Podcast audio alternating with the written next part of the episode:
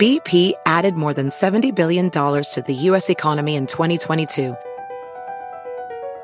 Investments like acquiring America's largest biogas producer, Archaea Energy, and starting up new infrastructure in the Gulf of Mexico.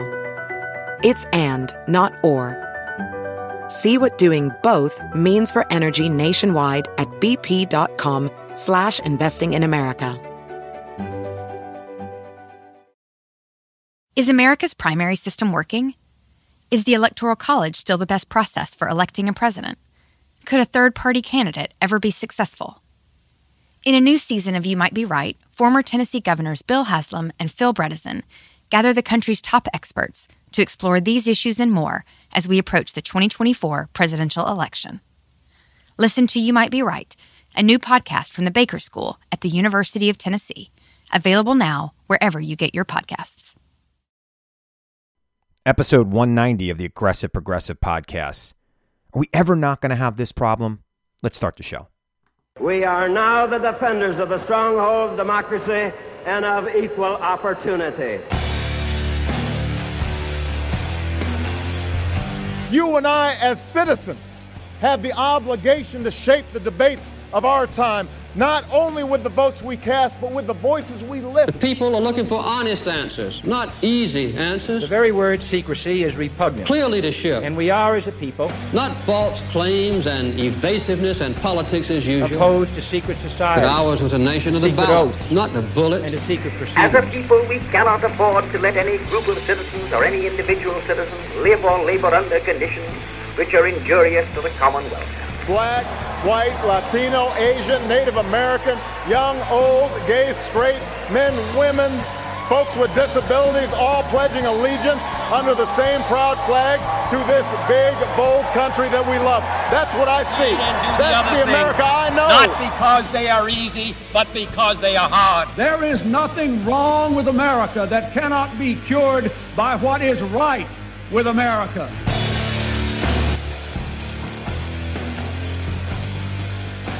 Welcome to the Aggressive Progressive Podcast. I am Chris Hahn. Thank you for liking, rating, reviewing, subscribing, and telling your friends about our podcast. I hope you're enjoying it.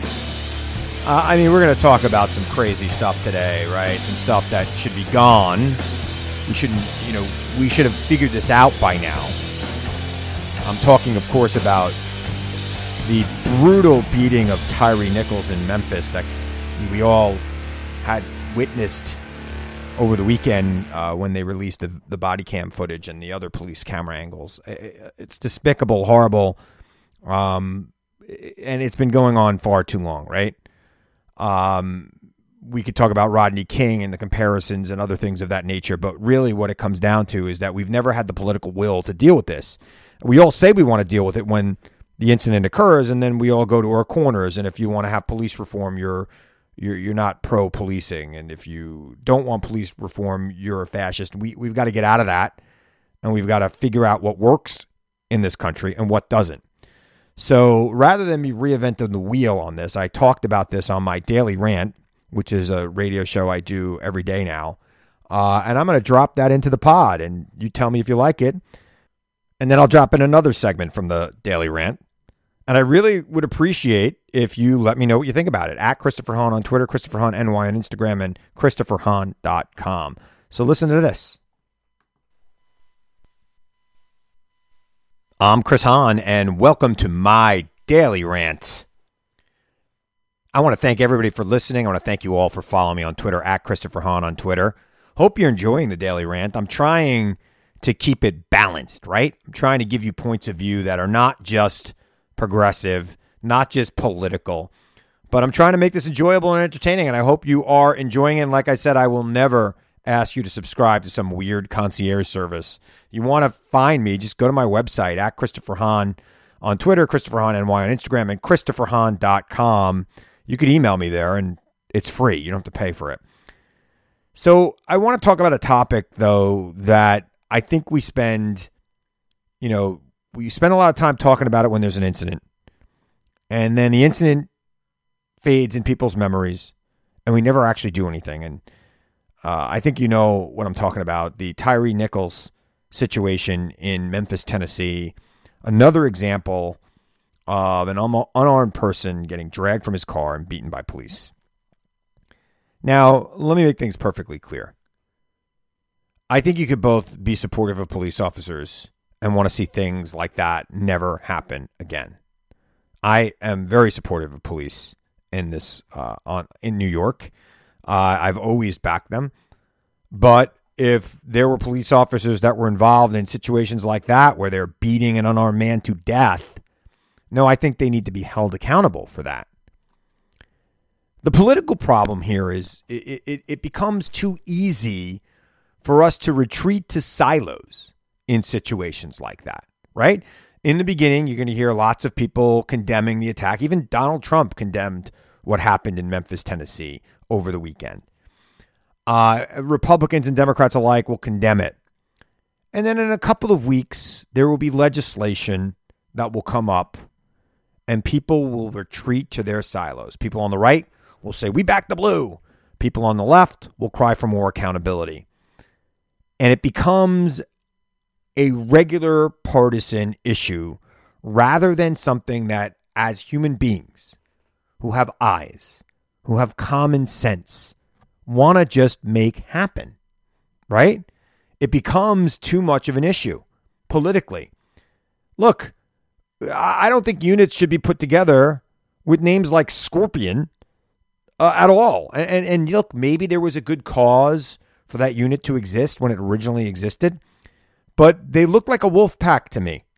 They look like a gang pulling this guy out of his car and beating him to death. The question I have to ask is why, right? Like, what was going on in the lives of those officers that day that led them to that moment where they beat this guy up? We have to start thinking, you know, you know, what are we doing? How are we training police officers? How are we monitoring their psychology, right? Look, this is a tough job. They see a lot of bad stuff. And I think it's important that law enforcement officers are given regular mental health exams to determine if they are a danger to themselves or anybody else. And I'm sure that uh, as we examine what's been going on with these officers over the next year or two as it goes to trial, I think you're going to find that a routine psychological ev- exam of at least some of them would have uh, would have made it clear that perhaps they should not have been on that job that day. Uh, police officers are people. They're people like everybody else. They have problems just like everybody else. The problem becomes when those police officers take their problems to work with them and then take it out on an unsuccess, unsuspecting person like Tyree Nichols in Memphis, Tennessee. And why can't we as a society agree that we shouldn't let that happen and that we should do whatever it takes to make sure it never happens again. This is not the first time that we've had an incident like this, and sadly, it will not be the last. The victims and their families, the family of the victims, what they really want to see is justice for their loved one, but more importantly, systemic changes to prevent this from happen to happening from to anybody else. God, I'm like tongue tied today. Uh, it's a touchy topic for me, right? I mean, I, I saw that video. I think you all saw that video. You couldn't avoid it if you watched any news program this weekend. It's horrific. And the guy was complying. He was on the ground saying, All right, all right, all right. He was five or 50 yards or 100 yards from his mother's house. And he just wanted to go home. Why didn't they let him go home? It doesn't even appear that there was justification for the stop to begin with. That what happened there was just profiling or something else. Something that shouldn't be allowed to happen, something that we should make sure never happens again. We can't let politics get in the way of this. We can't retreat into our silos. We can't say, oh, you're a liberal, you don't support police officers. That's not true. I'm a liberal. I support police officers, but not unconditionally. I, I don't think there are any government workers or officials who should have our unconditional support. Could you imagine if lawmakers and the public gave unconditional support to, let's say, the IRS, uh, their agents, they're doing their job. They're kind of a law enforcement body. What about the motor vehicle? Oh, I got my unconditional support for the motor vehicle. Why then are police officers so often given unconditional support? By the way, why would they unconditionally support each other? Your job is to protect and serve. And if your job is to protect and serve, shouldn't you always be protecting the public and serving the public? Even if it means stopping your fellow officer from doing something that was not in the public interest. This is what gets me so upset when I look at that Tyree um, Nichols uh, tape. There were five of them. And I get it. There may have been one or two that had a bad day and were taking it out on this suspect, and it would have been incumbent on the other three to stop it. And that did not happen. And it led to a man's death. I, I just don't get it. I mean, we don't have unconditional support for anyone that we pay in this country. But when it comes to this kind of policing issue, we just dig ourselves into our corners. We put on our red or blue jersey and we say, well, if you don't unconditionally support this group, then you are not an American. Happens a lot with military, right? It happens a lot with the military where we come out there and we say, well, if you don't unconditionally support me, you're, you're against me. That's not true. I am not against policing or police officers. In fact, I think it's a valuable service to this country. I think they are honorable people, and I think that 99% of them, you know, do their job well and protect and serve the public. But why can't they help root out the 1% that don't? Why then, when the 1% that come out and really do disservice to the public, why then are there some people in politics that want to grandstand around that and say, well, if you don't even support this 1%, the guys who are out there beating people, well, then you're against police. And believe me, I know it sounds extreme right now. It sounds like I'm making something up that I am not going to, you know, that there are not going to be people that are going to come out and say, well, if you don't support this, you're against police. Of course there will be. Uh, look, as early as Friday night, when this tape was released. There were conservative media outlets comparing Tyree Nichols to Ashley Babbitt. For those of you who don't remember Ashley Babbitt, Ashley Babbitt was one of the terrorists that stormed the Capitol on January 6th and was shot by Capitol Police, who told her on several occasions to stop. Very different than Tyree Nichols, who was driving home to his mother's house. Very very different. How they can compare those two is beyond me, but it did happen. So don't think for a second that there won't be people out there saying, well, you're calling for more accountability for police officers, then you're against police. I'm sorry. I am not against police. I am for accountability for everybody on the public payroll which police are. I am for full accountability and transparency for those people. We shouldn't have to debate this politically. We should say what is the best practices around the country and try to make that happen everywhere. Where are we finding that police are better adjusted?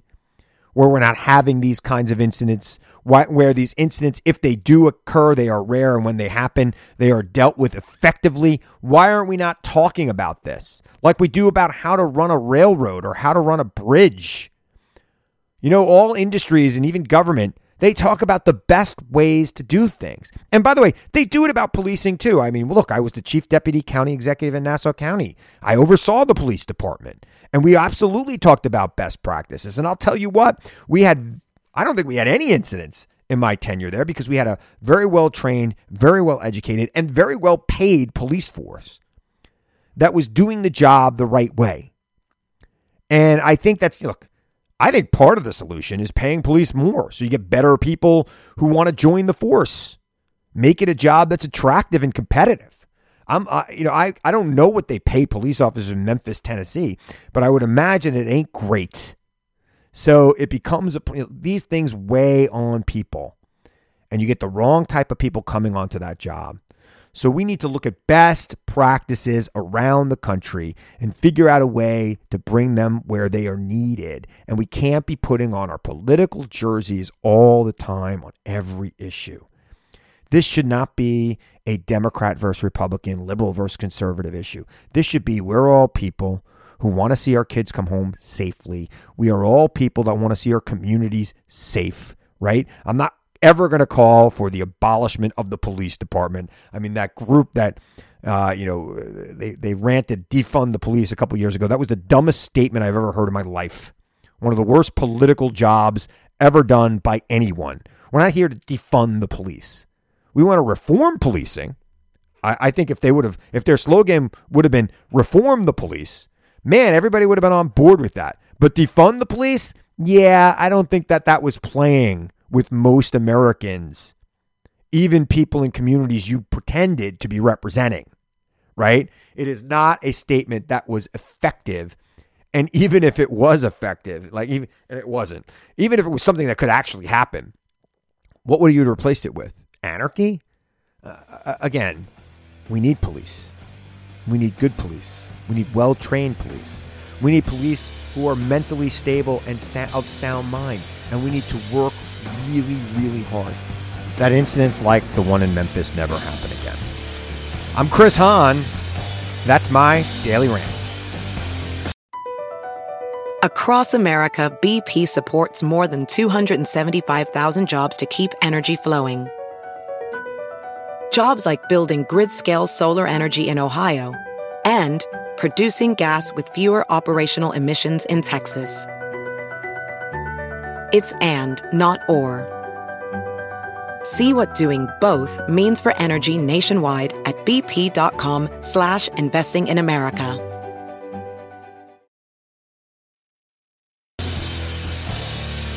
All right, I hope you liked that from the Daily Rant. I am going to now play the inaugural Daily Rant.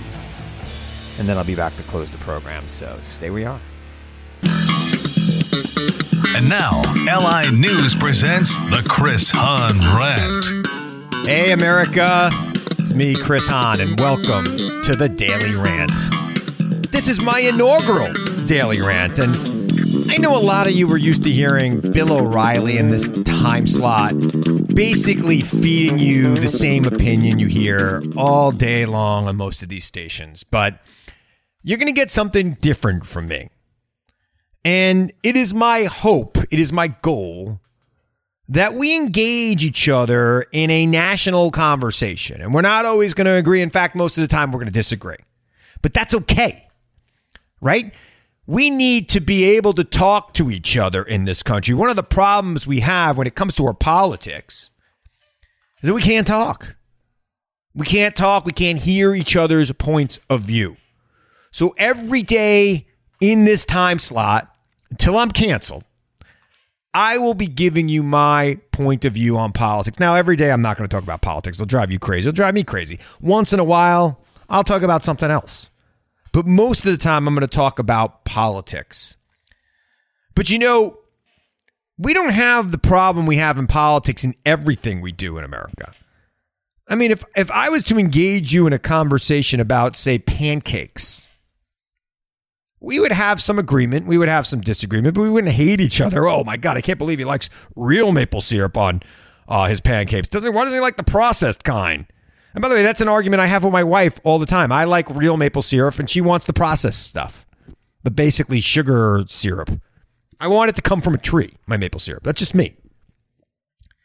Why then do we have these intense disagreements about politics in America when, quite frankly, when we take our jerseys off and we actually talk about the issues, you will find that we agree more than we disagree.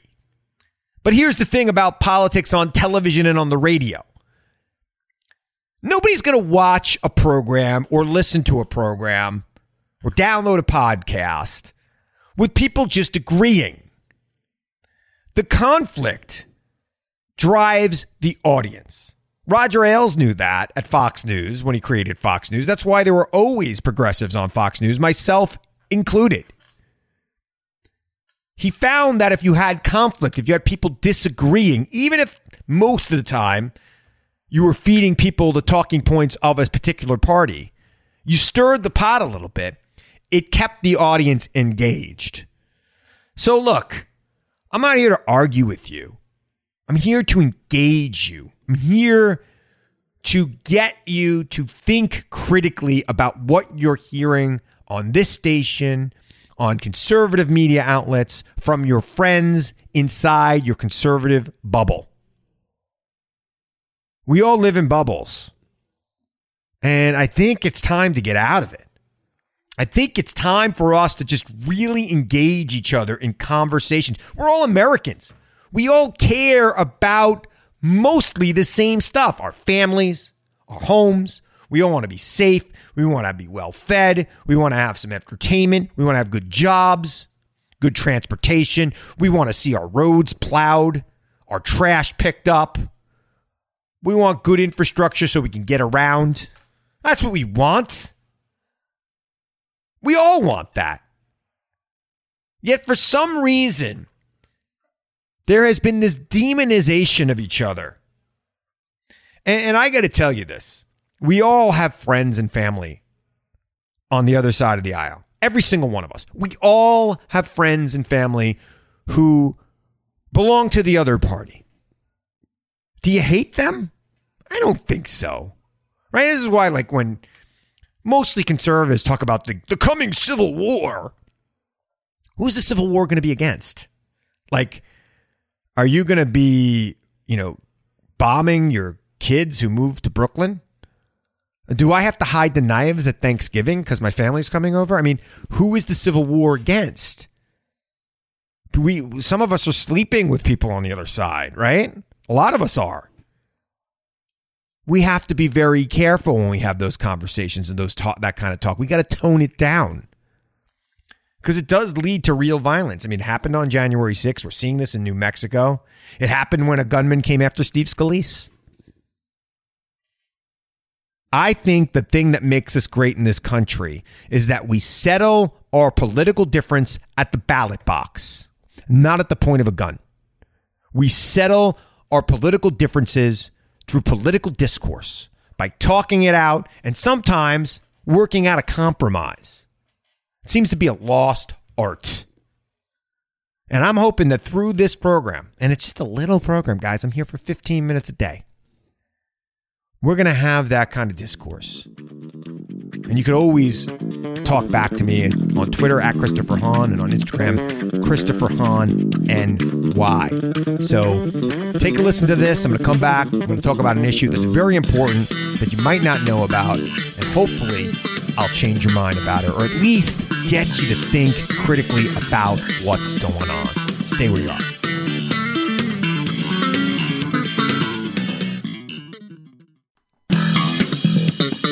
And now, LI News presents the Chris Hahn Rant. Welcome back to my daily rant. I'm Chris Hahn. So let's talk about the debt ceiling, America. But before we talk about the debt ceiling, let's talk about personal responsibility. You know, Republicans always like to talk about personal responsibility. And the latest round of personal responsibility talk came when President Biden decided to cancel $10,000 of student debt.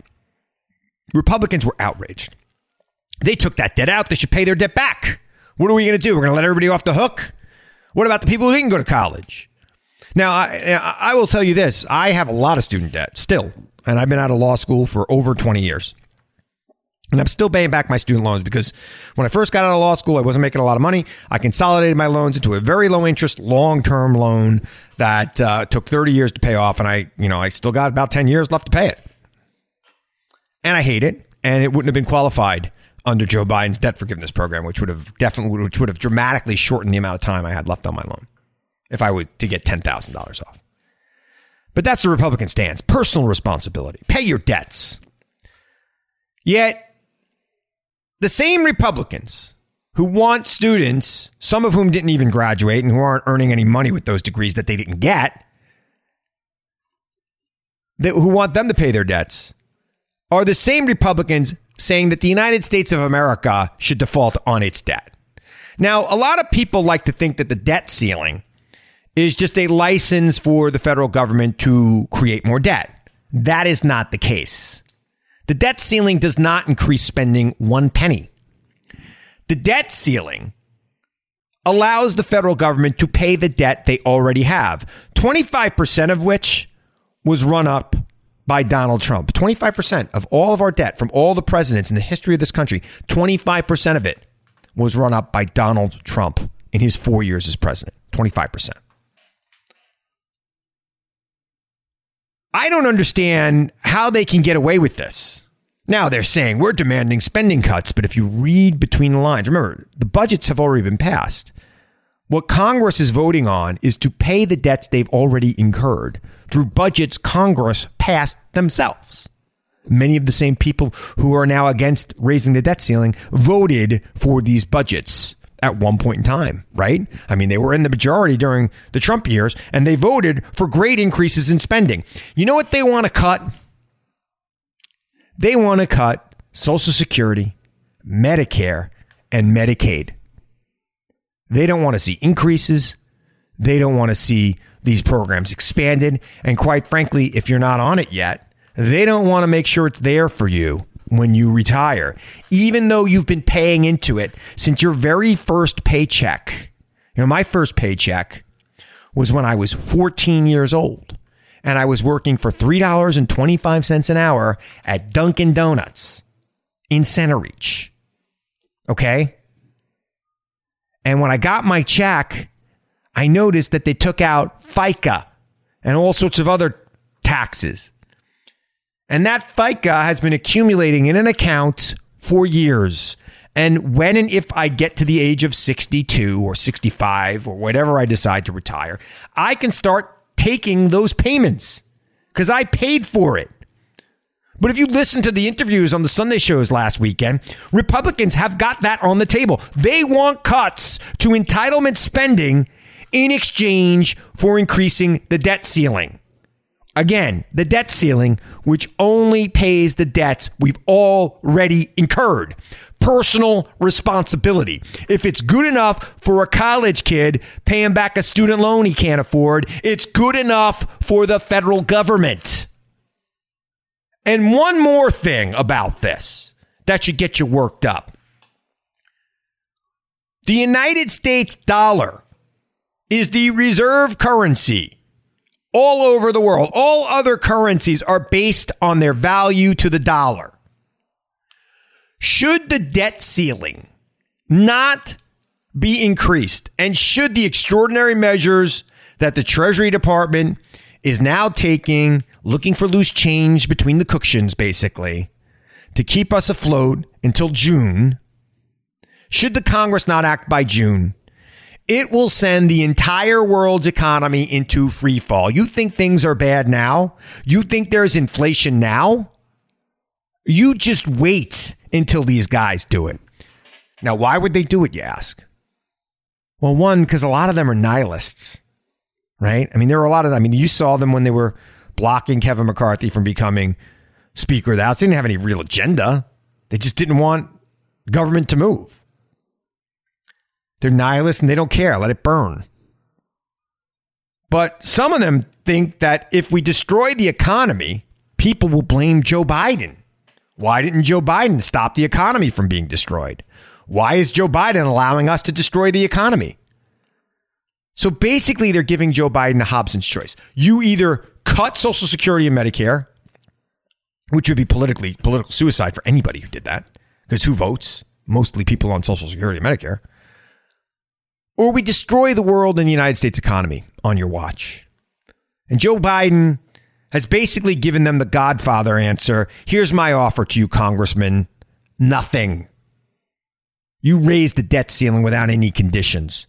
And that's what they should do. And they should do it every year. And quite frankly, we should eliminate the debt ceiling. And we should tie the debt ceiling in the future to the congressional budget.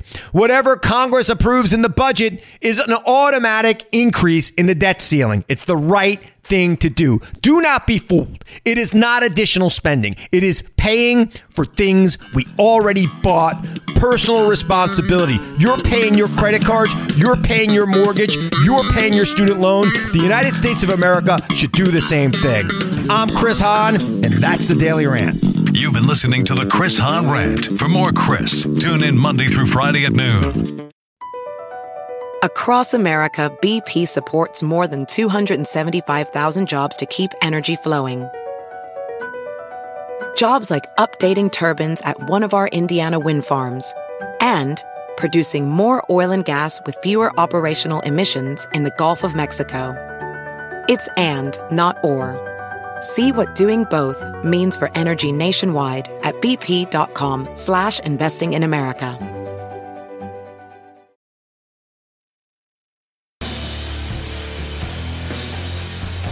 So that's the Daily Rant. I hope you liked it. I am enjoying doing something, a little something every day. It's a lot of fun. Um, and I'll, uh, from time to time, sprinkle them in here, but I'll, I'll be back to doing the regular show very soon. So, uh, you know, I hope you're enjoying it. I hope you're enjoying life. I hope you're ready for the Super Bowl. I can't believe they, uh, the Empire State Building was dyed green for the uh, Eagles. That's ridiculous. The guy who owns that building needs to sell it. That's all I'll say about that. And that's all I'll really say the rest of the day. And I'm going to remind you now, as I always do, to seek the truth. Question everyone and everything, even me. Seek the truth. I know it's out there, and I know you'll find it if you look for it. And I'll be back here again next week to tell you the truth as I see it. I'm Chris Hahn. Thanks for listening to the Aggressive Progressive Podcast.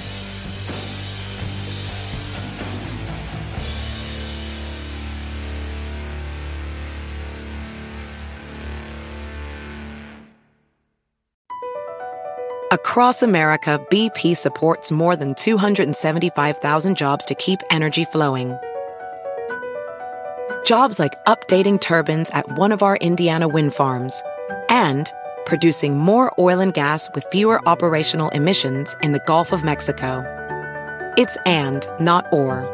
See what doing both means for energy nationwide at bp.com slash investing in America.